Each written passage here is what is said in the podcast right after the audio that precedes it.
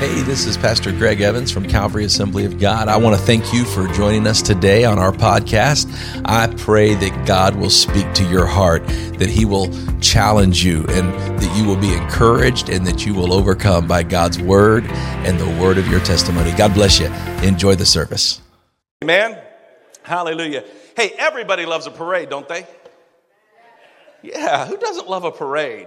Now, you may not particularly like the crowd that you have to go stand in to watch the parade. You may not like the weather if it's a bad weather day, but everybody loves a parade.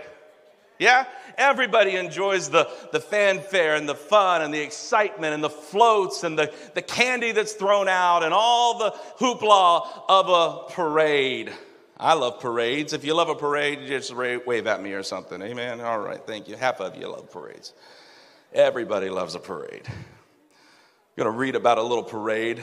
I call it the Hosanna Parade. This morning in John chapter 12, if you have your Bibles, you can turn there with me. John chapter 12, verses 12 through 15. It says, The next day, the news that Jesus was on the way to Jerusalem swept through the city. A large crowd of Passover visitors took palm branches and went down the road to meet him. They shouted, Praise God, or Hosanna. The word Hosanna means save now.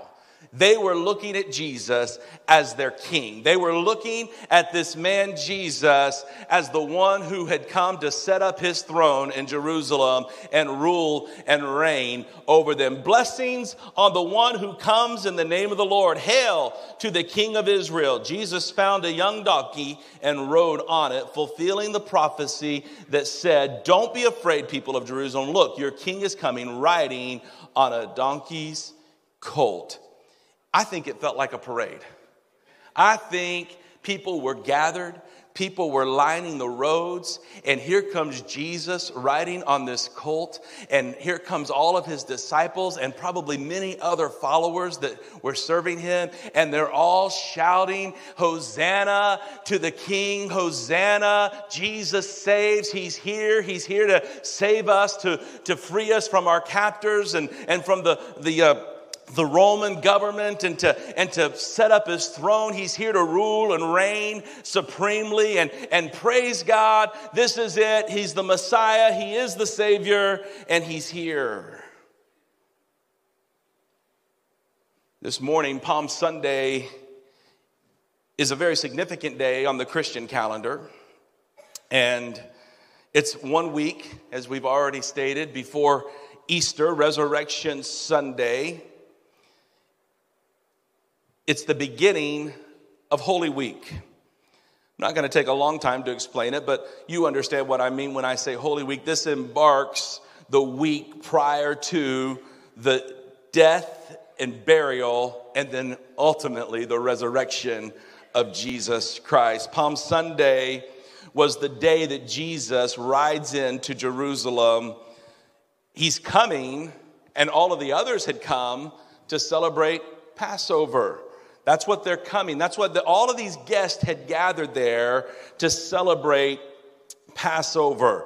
And then it's followed by a week of what starts out as a celebration for Jesus and his followers, turns into a week that is overwhelmingly horrendous in the natural to look at, to read about, to think about. It's the first day of Holy Week and it's the last week of Jesus' earthly life. I want us to understand that today. He's about to do something that no one else could do, no one else would do, and it's about to change the world forever. Somebody ought to say amen to that. It was on this day that the Lord Jesus made his triumphal entry. And Although we and a lot of denominational churches do celebrate a season called Lent, we don't particularly focus on Lent, nothing wrong with it, but it is really just a season of focusing and preparing for resurrection, the Easter holiday or season. And so I think it is important for us, Calvary, and today is really I believe the beginning of that, at least in my heart, and I believe for our house and this house, is to focus, to, to start preparing our hearts for next Sunday For the day, and, and listen, every day for the Christian is Easter. Every day is a celebration of res, the resurrected Savior. I, I get that. But there is something very powerful about a holiday set apart, designated for the worship of the one and only King of Kings and Lord of Lords. And so I think it is powerful for us to begin to prepare our hearts and to focus on this Palm Sunday on resurrection. So Jesus is on his way to present himself as the Passover lamb. Nobody else knows this, nobody else understands this, but Jesus knows. He knows what lies ahead of him. People are converging on Jerusalem. Some commentators suggest maybe two to three million guests or visitors had come to Jerusalem to celebrate Passover. I want you in this, in this uh, moment to picture with me a crowd of people, two to three million visitors, plus the residents of that city. I want you to picture with me what kind of experience that may have been like. If you've ever been to Disney World, I know they're in the news. I'm not thinking about all of that stuff right now. But if you've ever been to Disney World on one of their busiest days, that wouldn't even compare. And I'm going to tell you something, that's a lot of hustle and bustle and all the Disney lovers in the room know on their busy days, I mean, it's just like shoulder to shoulder. It's trying to get through. People are laughing and having a grand old time. And that's what this day may have been like. It would have been everything exciting and lots of people. Up to now, Jesus had predominantly avoided big crowds, mostly. Now, sometimes big crowds would gather around him, but when you read about that, often after he ministered or did whatever he would do, the Bible says he would withdraw. He would go away. He would sneak away. He would slip out, if you would. Jesus had spent his entire life and all of his ministry kind of avoiding the grandiose stage, but not today. Not on this Palm Sunday. Not on this occasion. This is the final week of his life. And though no one else knew it, friend Jesus understood exactly what he was doing. He understood what was ahead over the next few days. He comes front and center on this day, and he allows his disciples to announce him as the Messiah. Why? He's moving things forward. He understands everything past, present, and future. He knows what must happen, and he is preparing for that which is to come. He's preparing for the ultimate rejection of the religious rulers. He's preparing for the rejection of even his followers. He's preparing everyone around him. He's putting the wheels in motion for the crucifixion, the burial, and his resurrection. And from this point on, the week appears to go from celebration into chaos. I'm just helping paint a picture for you this morning. It appears, from our perspective, it appears, probably from the perspective of all of his followers that loved him and were believing him to be the Messiah, it appears to go from something that is wonderful and grandiose and glorious, and it goes in a downward spiral into chaotic events, it seems.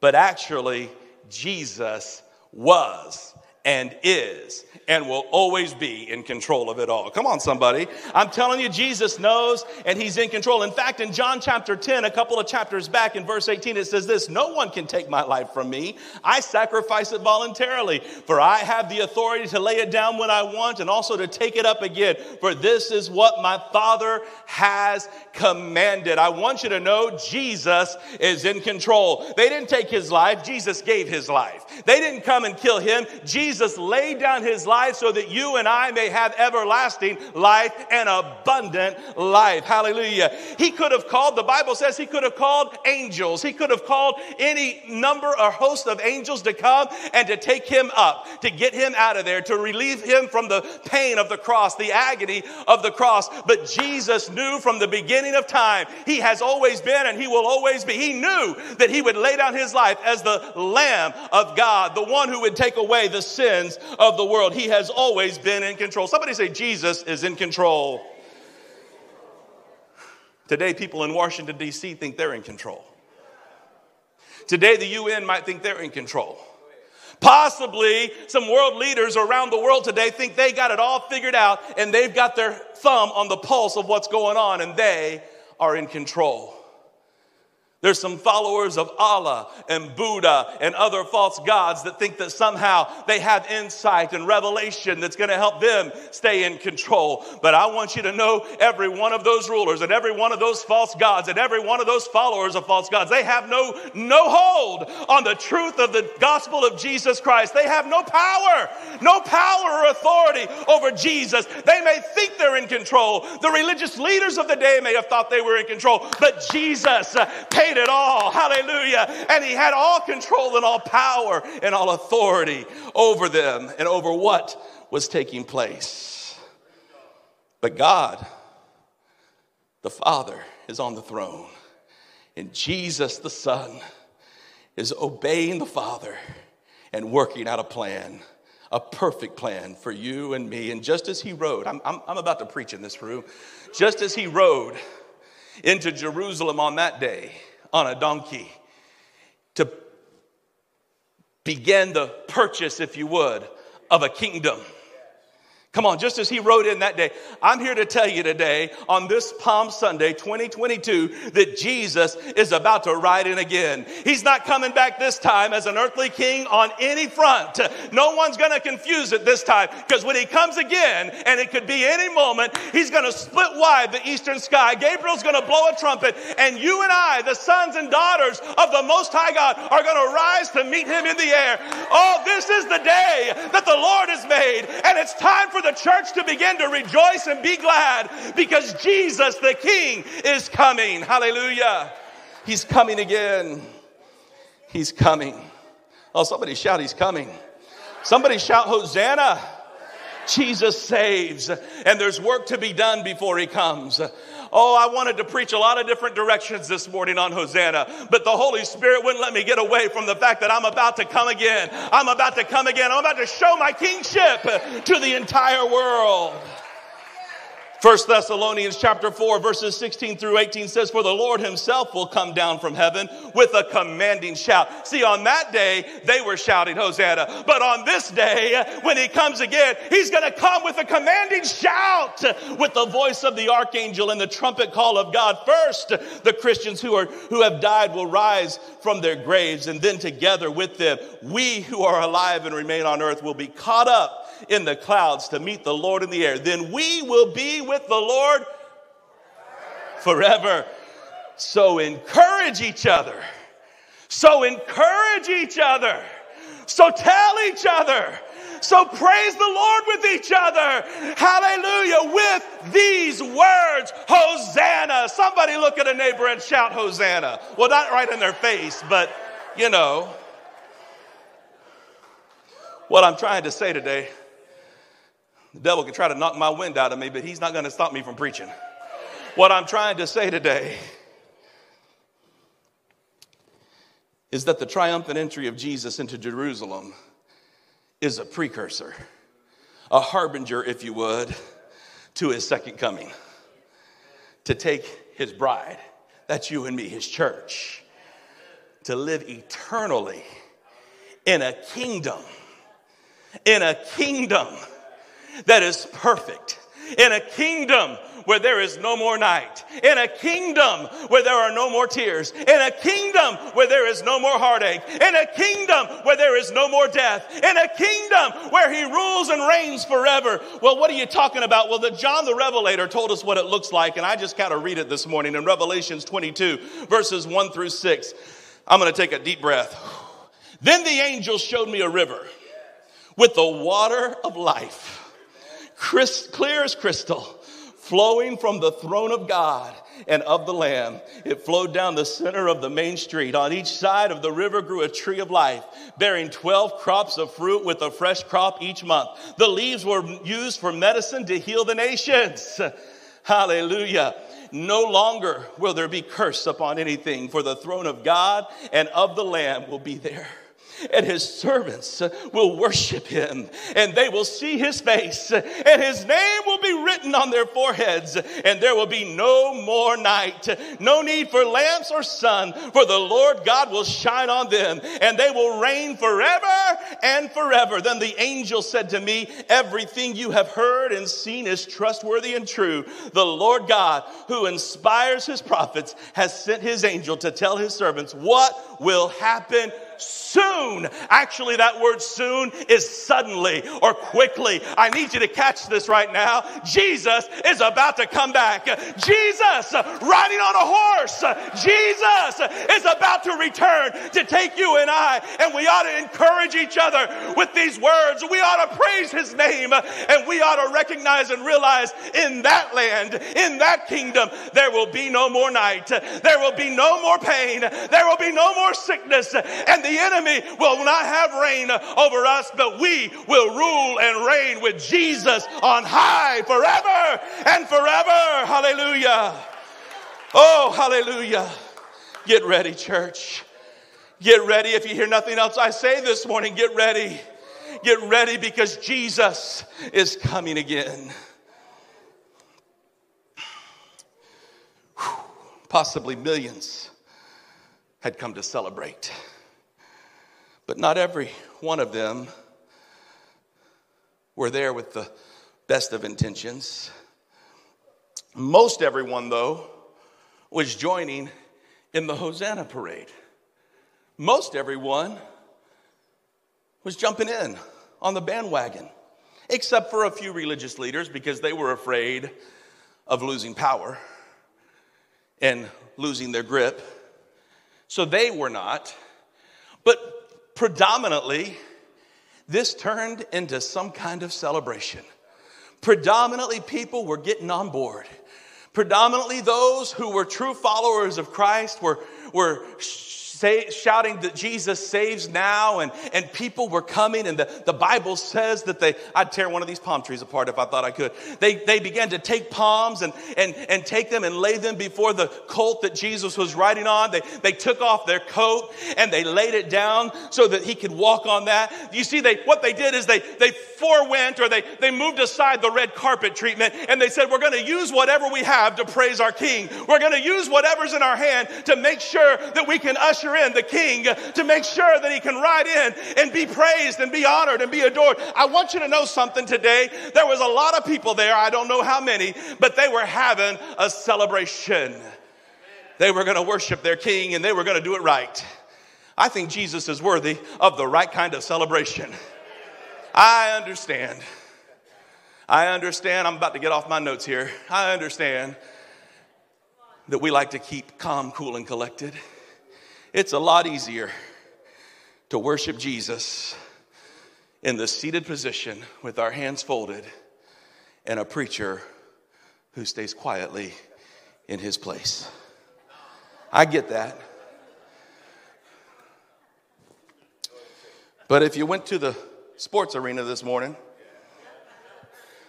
or to any other kind of party or celebration, you probably wouldn't expect anyone to stay perfectly calm and still in their seats. People would be jumping and shouting, spitting, doing a few other things we won't talk about. And everybody would have a grand old time. I just don't understand when we start talking about Jesus, our King. Why, when we start talking about how he is the Savior of the world, when we start declaring His power and His presence and His bond breaking anointing, when we start declaring His goodness and His grace, how come we got to sit silent? How come we can't throw a party like they threw this day? How come we can't create a parade every time we talk about Jesus and say, Hosanna in the highest!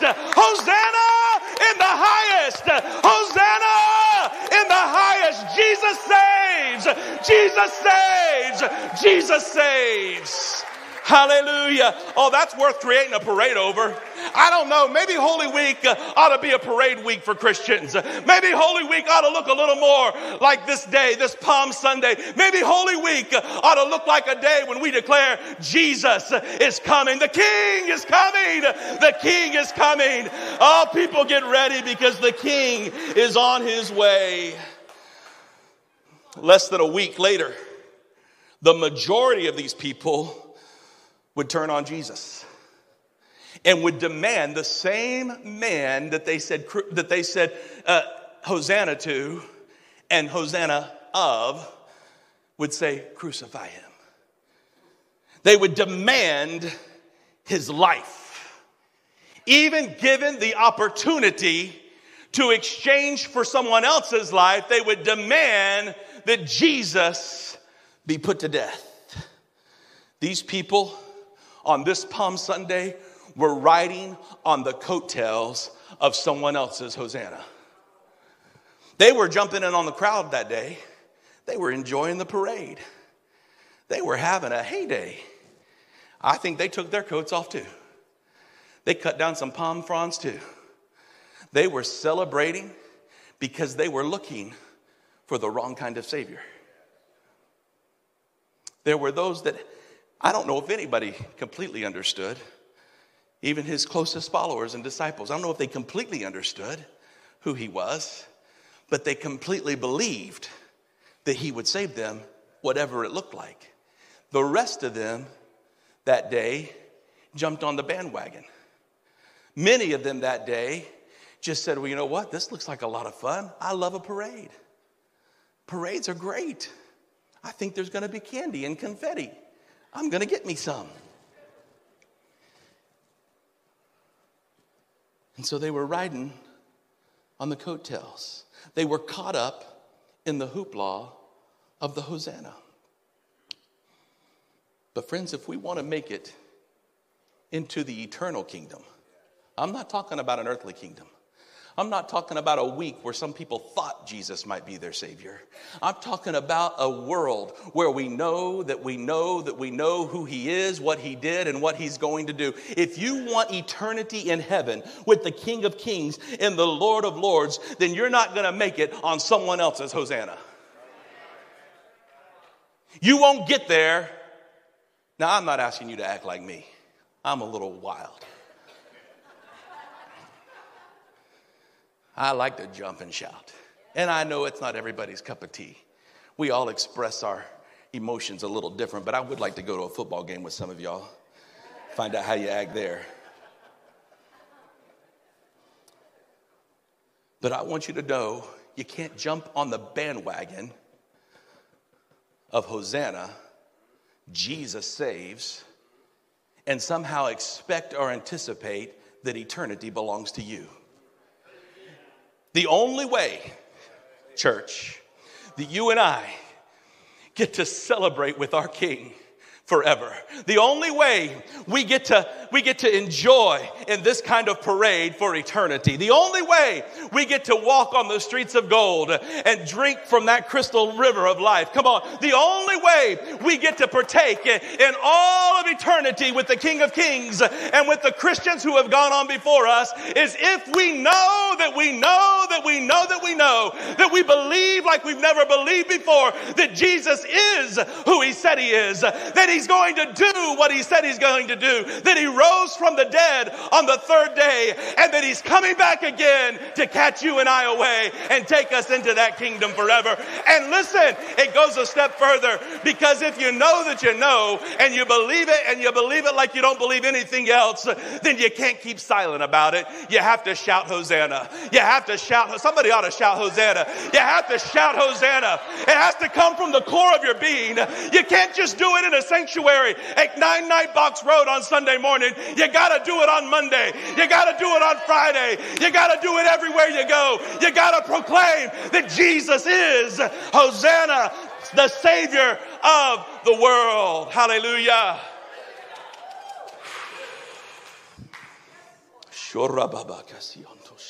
Hosanna. Hosanna. Hallelujah. What Jesus is looking for is some faithful, are some faithful witnesses. some people are willing to shout Hosanna. Now, listen, your Hosanna don't, as I said, doesn't have to look like Pastor Greg's Hosanna. I'm just weird enough to grab a megaphone and run out on the street and say it. In fact, we used to do that when I was a youth pastor in Tampa. We'd go down to Ybor City. We'd take a megaphone, and about anywhere from 100 to 200 teenagers from different youth groups all around the city.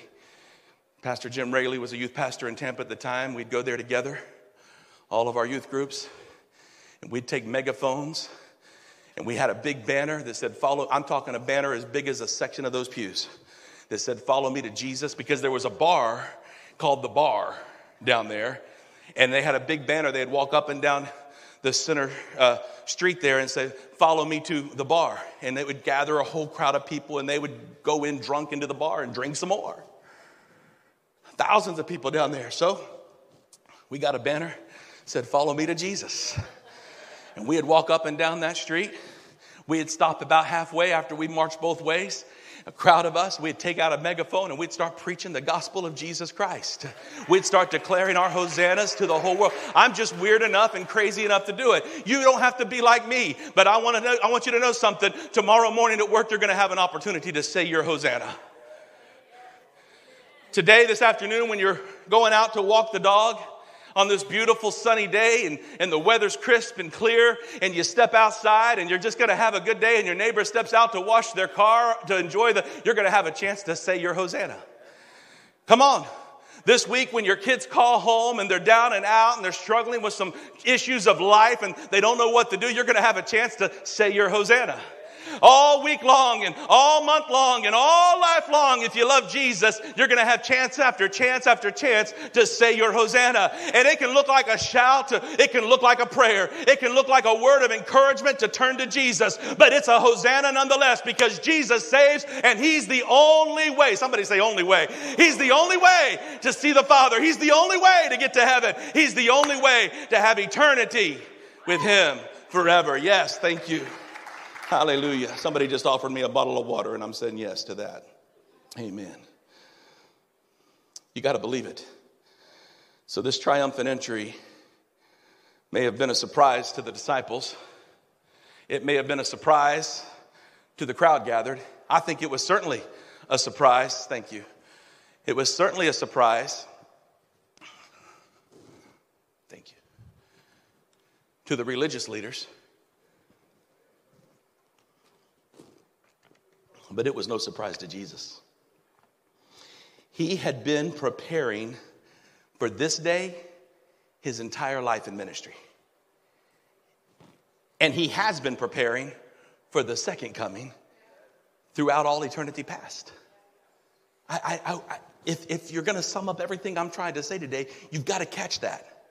This day was a harbinger for the day that's coming.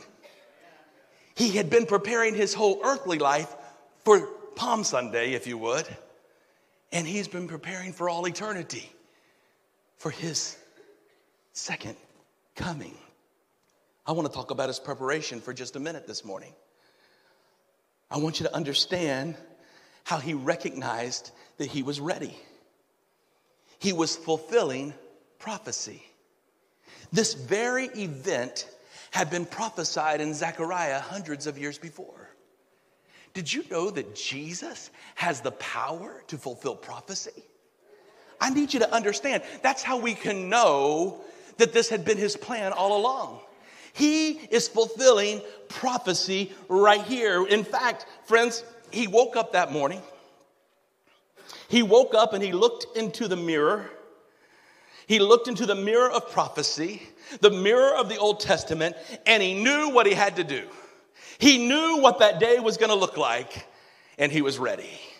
Zechariah 9 9 says, Rejoice, O people of Zion, shout in triumphal people of Jerusalem. Look, your king is coming to you. He is righteous and victorious, yet he is humble and riding on a donkey, riding on a donkey's colt. Prophesied by, by Isaiah. He is fulfilling. Verse 14 says it was written in the Old Testament, and verse 15 says he is fulfilling specifically this prophecy in Zechariah of riding on a donkey.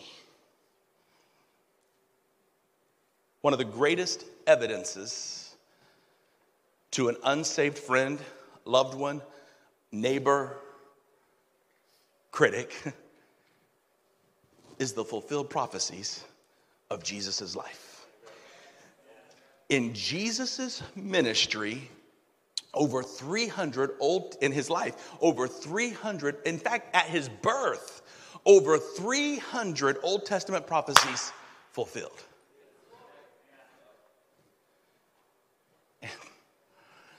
And he's not about to let us down. There's some things to yet be fulfilled, but they're about to happen. I need you to understand something. If you want to tell an unsaved friend, neighbor, or loved one about Jesus, you tell them your story. You tell them how Jesus set you free, but then you let them know. This is just one example, but you let them know that everything that has ever been said or told about him in history has already happened or is about to happen. You begin to proclaim the truth of Jesus, the gospel message that Jesus is the Savior of the world. Hosanna, shout Hosanna right now. Just say it, Hosanna. Come on, you begin to say your Hosanna to them, and I'm telling you, they will hear the truth, and the Bible says the truth will set them free. Now, there's always going to be skeptical doubters that say it was all just a series of coincidences.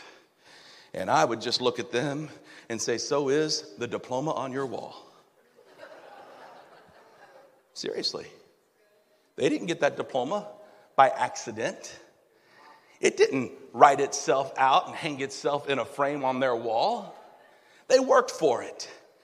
They made it happen. I'm telling you, Jesus, he could have stopped it anywhere along the way. When he was tired and fed up, when he was past all the junk going on around him, when no one was catching it, when no one was getting it, when no one believed it, he could have said, Father, just get me out of here. We're going to have to get another plan together. This one isn't working out.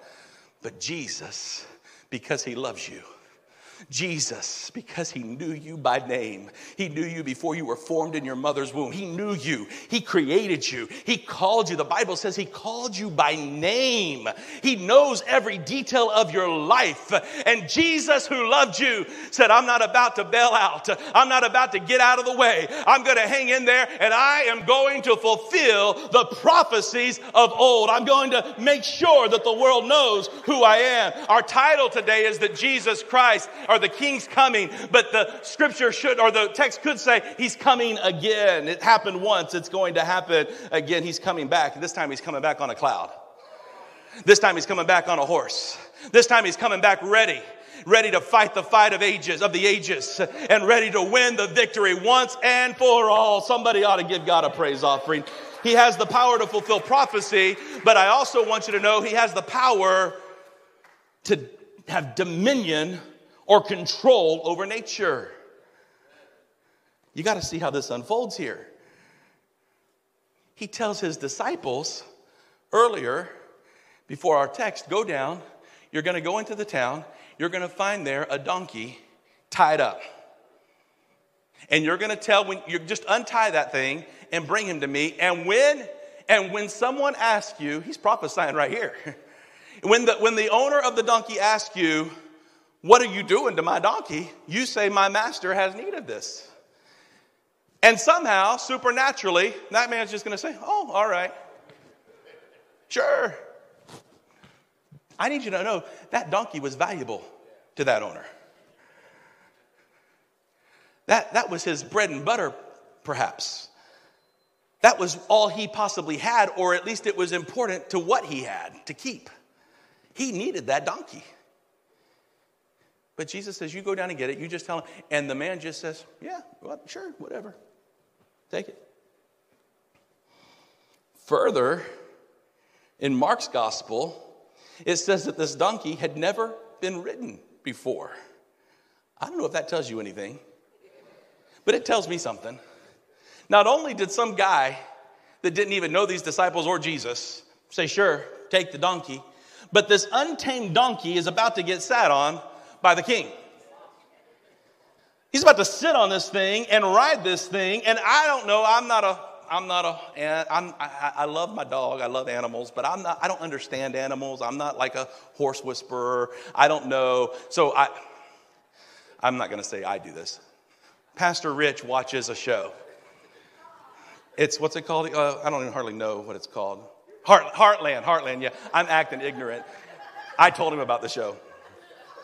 But he loves it a lot more than I do. He cries a lot more than I do. Well, I just don't admit to it. But I watch that show once in a while for my wife's sake only. And, uh, and they, they tame these horses on there, you know? And I know it's all, you know, orchestrated and all that. But th- these wild horses can be wild, you know? I'm sure, and a donkey's even more stubborn than a horse, I'm told or I understand, you know? And uh, Jesus is about to get on this untamed donkey and ride this thing.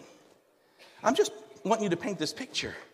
It's only this kind of dominion over nature that would enable a man, the king of kings, if you would, to walk on water. It's only this kind of dominion over nature that would help him to calm a storm or to heal the sick with just a touch or to raise the dead with just a word. I need you to understand who Jesus is. I need you to catch this morning the power that is in his hand. He has power to fulfill the prophecies of old and power to control and have dominion over animals and over winds and over waves. He had dominion over all things, fulfilling prophecies of past past, calling forth miracles in the present, and the whole world's about to know who Jesus is. On this day and on this day. The only way the world around you is going to know is if you shout a Hosanna. The only way they're going to know is if you begin to proclaim him as Jesus who saves. He had been preparing for this miraculous moment. And he's making this unexpected presentation. He presents himself as the king in two ways. And I'm going to try to wrap this up quickly, but give me a few more minutes here. He presents himself firstly in lowliness. Everybody say lowliness. In other words, I want you to, I want you to understand this. The king is riding on a colt. Your King James Version uses another word. Not a bad word, but another word. I'm just not going to use it because everybody will snicker. just like that. They were used to seeing kings in chariots. The Roman authority, they knew what royalty was. They were used to royalty, but not this kind of royalty. They'd never seen anything like this. They were confused or conflicted by the picture before them. I want you to know something today God's ways are better than our ways. They look nothing like our ways. We can scratch our head and start trying to say, well, God, why'd you do it that way? Why'd you? Because He has a better plan. Come on. The Jews, they had had kings before, but none so common as Jesus. None so obscure. None so despised and rejected by others.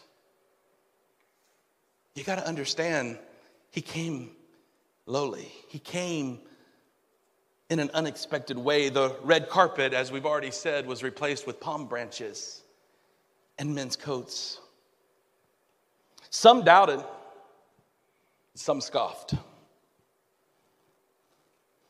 They were probably standing in the back of the Hosanna parade going, This is so crazy. This just is weird. Some were probably saying something like this This guy's gonna be king? This guy? Nobody even knows. He's, he's from Nazareth. This guy? He's gonna be king? There's always the naysayers. There's always those who will be skeptical. There's always those who will mock you for what you believe. But when you know, you know. When you've had an experience, you can't deny it. See, on the other hand, I can imagine Zacchaeus. He was in the parade that day, possibly. And he's saying, You know, I used to be materialistic. I used to be a liar and a manipulator. I used to try to control other people. But that man, he set me free.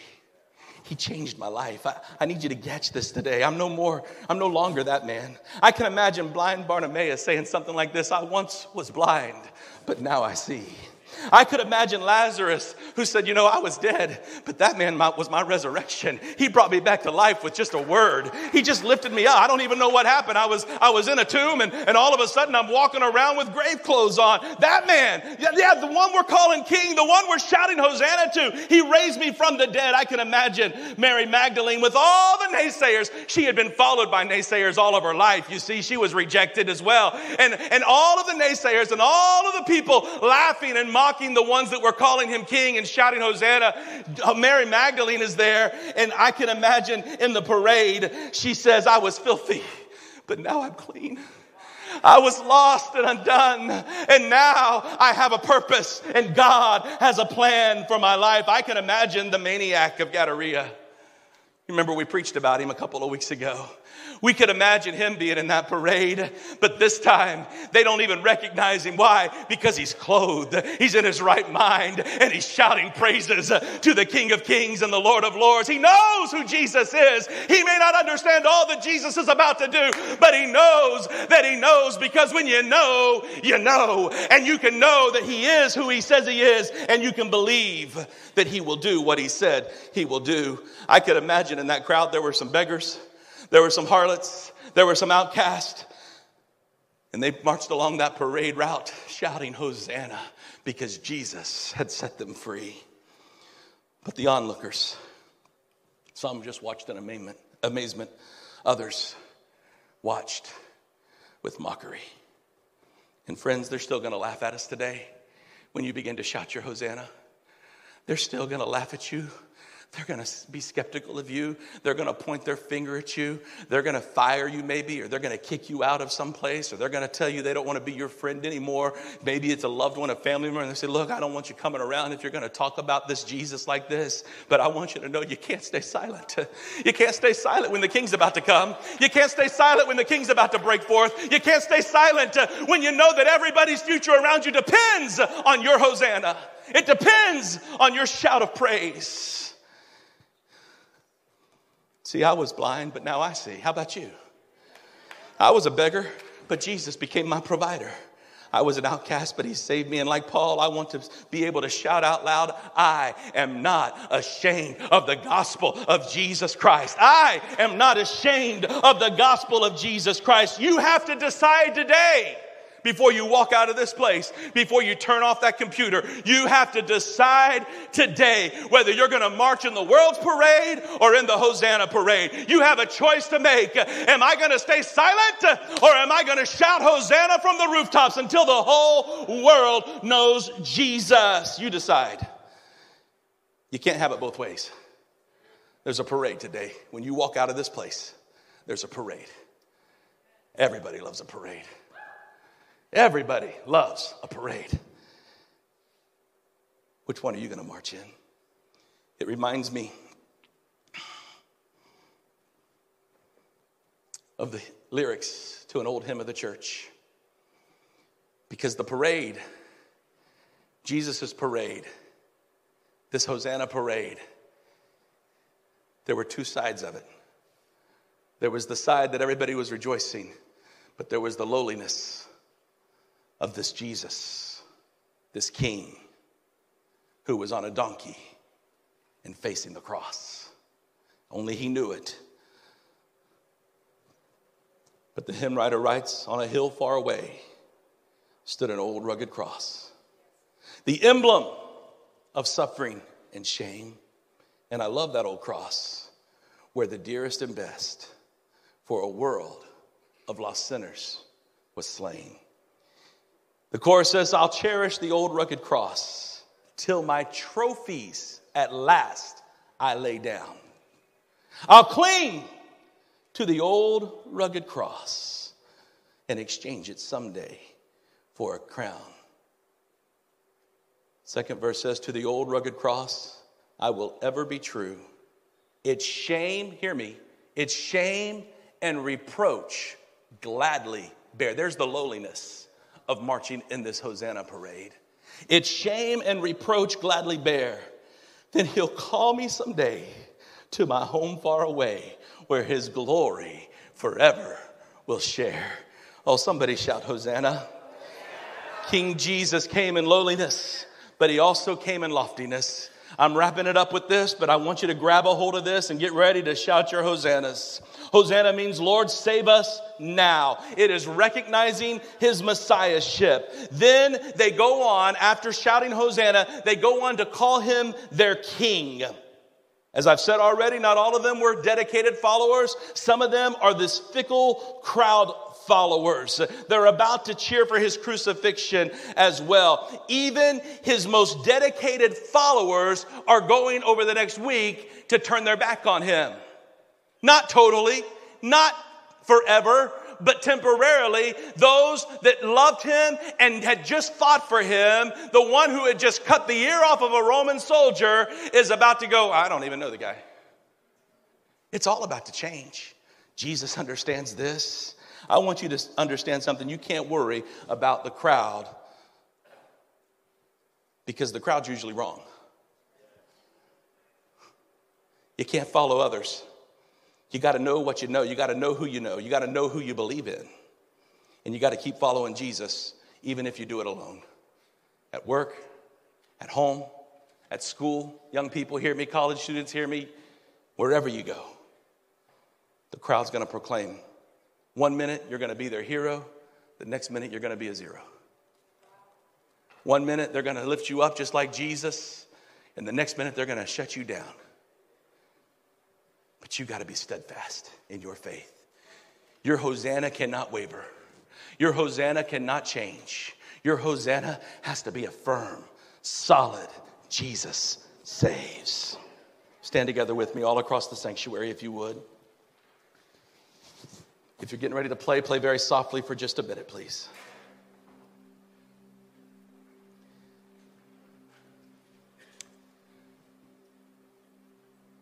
Jesus entered Jerusalem that day, I believe, no, I know, he entered with you in mind. He was man, but he was God. He had a, pow- a power and ability that you and I don't have. He could think about everybody in that crowd and everybody throughout history individually while collectively dealing with the issue around him. I believe you were on his mind. He knew the cheer of kingship was about to turn into a cry for crucifixion. But he saw you. And he said, I'm going to the cross. I'm laying down my life. I will be the sacrificial lamb so that the whole world can know because he loves you. He loves me. He loves us. He did it for love.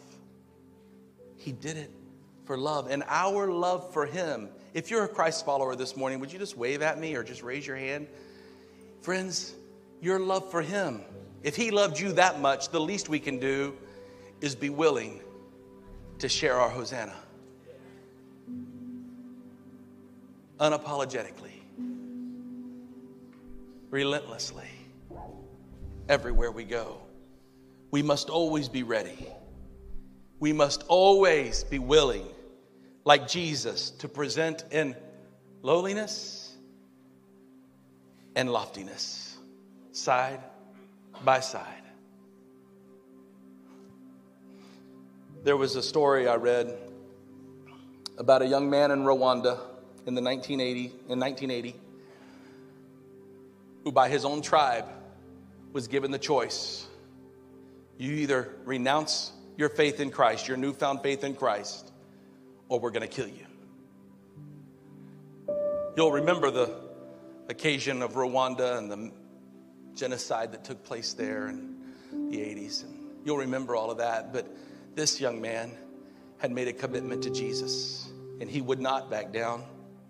They killed him on the spot. In his room, by his bed, they found this note, this commitment he had written. It says, I'm part of the fellowship of the unashamed. The die has been cast, and I have stepped over the line. The decision has been made. I am a disciple of Jesus Christ, and I won't look back. My past is redeemed, my present makes sense to me. My future is secure. I'm finished and done with low living. My face is set. My goal is heaven. The road is narrow, and my way may be rough. My companions may be few, but my guide is reliable. And my mission is clear, and I won't give up. I must go until he comes. I must give until I drop. I must tell others, everyone, about him and work until he stops me or he comes for his own. And then he will have no trouble recognizing me because my banner is clear. Is your banner clear today? Are you a disciple of Jesus? Is your Hosanna loud? I wonder, I don't mean literally or physically, but symbolically and certainly spiritually. I wonder if you have a life banner like the one we used to carry in Ybor City that says, Follow me to Jesus. If it says, Follow me to Jesus, it could also say, Hosanna, because Jesus is the only one who can save. And if it says, Follow me to Jesus, it has to be more than words on a flag because it implies that you're going somewhere. It implies there's a destination and you want others to go with you. If we had marched up and down the streets of Ybor City and we had gone back to that central location and we didn't have a megaphone and we didn't have anything to say when we got there, we would have had nothing more than another party experience like the bar down the street. That's all it would have been. But we had the message of the hope of the world, and we had to declare it. Some can declare it by a song they write or sing, some can declare it by the life they live that is unapologetic for Jesus. Some can declare it by their prayer life, and others can declare it by their study life in the Word. But we all must declare Hosanna, Jesus saves. Follow me there. I'm not ashamed, church, and I know you're not either. I'm not ashamed to march in the Hosanna parade. And if I ever have been, I publicly stand on this platform today and I say, Jesus, I'm sorry. If I've ever failed you once, I'm sorry. If I've ever had the chance to proclaim you and I didn't, I repent. Because I want my life to be a public Hosanna. I don't mean a public spectacle. I don't mean that I want my life to be something that everybody goes, oh, who's that guy? There he is again. But if they do, that's okay. What I mean is, I just want people to know Jesus. Whatever it takes, whatever it costs me. Even if it's like this young kid in Rwanda, even if it means my life. Well, that's easy to say here. But God, help me to live it out there. God, help me to do it everywhere I go. As surely as he came into Jerusalem on that Palm Sunday, he's about to come again. Just as unexpectedly as it was on that particular Passover, just as unexpectedly as it was to his own followers, they had no clue.